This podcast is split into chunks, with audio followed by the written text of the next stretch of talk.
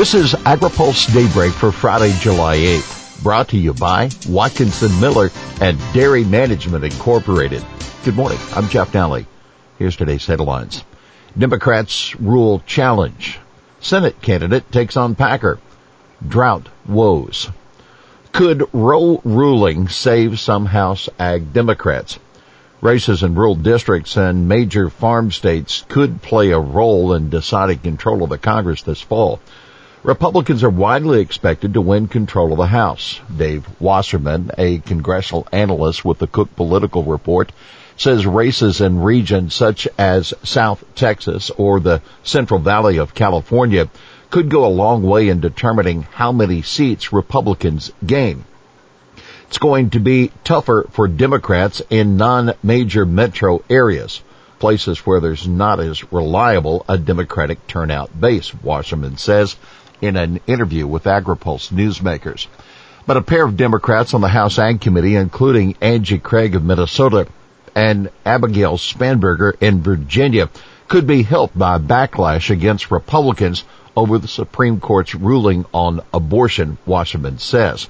Both Craig and Spanberger have districts that include suburban voters. Now take note.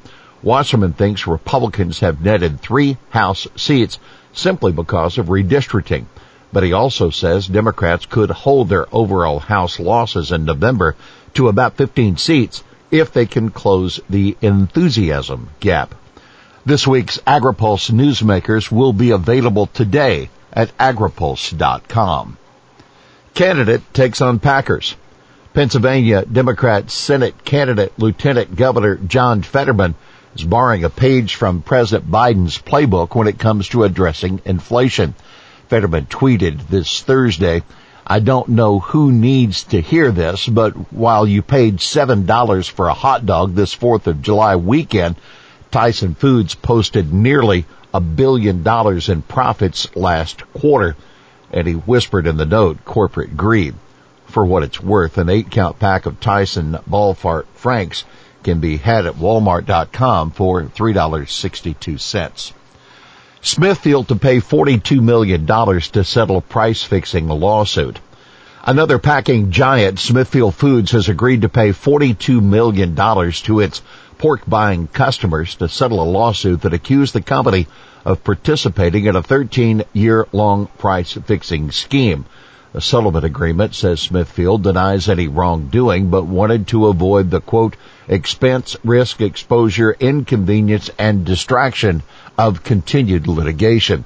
A judge still must approve the settlement. Now take note. JBS, Tyson, Hormel, Seaboard Foods, and Swift are among the processors accused in the lawsuit of conspiring to fix prices along with pork industry data provider AgriStats. Dairy producers warn on farm bill issue. A senior member of the House Ag Committee, California Democrat Jim Costa, cautioning his state's dairy producers about expecting Congress to change a key provision of the dairy margin coverage program. Some larger scale producers in California and elsewhere want lawmakers to raise the 5 million pound cap for the lowest cost DMC coverage. Costa, hosting a House Ag listening session at Fresno yesterday, acknowledged the limit, quote, doesn't work very well in California, but suggested dairy producers focus on issues other than, quote, trying to raise the 5 million pound cap. Uh, take note, one industry representative called for increasing premium subsidies on dairy revenue insurance, which is popular with some larger operations. We'll have more AgriPulse Daybreak after this. Located in Washington DC, Watkinson Miller has been providing legal services to the agriculture industry for more than 30 years.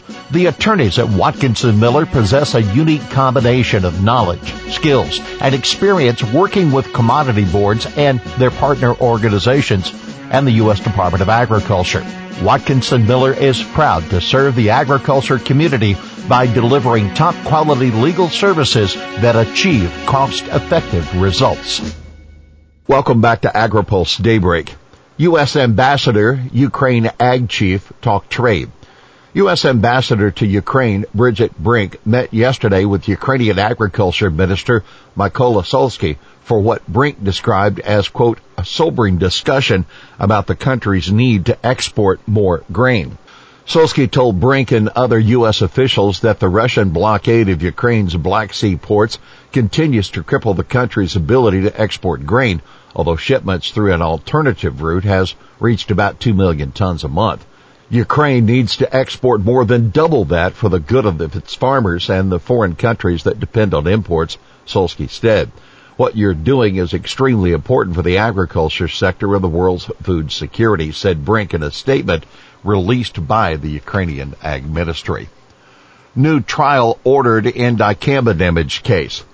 Federal appeals court has ordered a new trial in a case where a Missouri peach farm was awarded $60 million punitive damages for dicamba damage. The Eighth U.S. Circuit Court of Appeals left intact the 15 million in compensatory damages awarded to Bader Farms, but said the district court judge should have instructed the jury to separately assess damages attributed to BASF and Monsanto. The new trial will focus solely on the issue of punitive damages. Dryness continues on the Corn Belt and elsewhere. This week's U.S. Drought Monitor shows that dry conditions continue to rapidly expand across parts of the Corn Belt, along with the Ohio, Tennessee, and Middle Mississippi valleys. Separately, USDA's Midwest Climate Hub says its outlook for the region that crop conditions are quickly becoming worse as lack of precipitation and high atmospheric demand stress crops. Temperatures in the region have generally been, quote, well above average over the last 30 days, with large areas receiving less than 50% of June precipitation or worse. Very spotty areas have been wetter than average, the outlook says. Here's today's He Said It. We want to keep this industry united, border to border, coast to coast. We don't want a program that creates division among producers. That's Melvin Medeiros, leader of Dairy Farmers of America and a member of the board of the National Milk Producers Federation, acknowledging the difficult politics of modifying the dairy margin coverage program.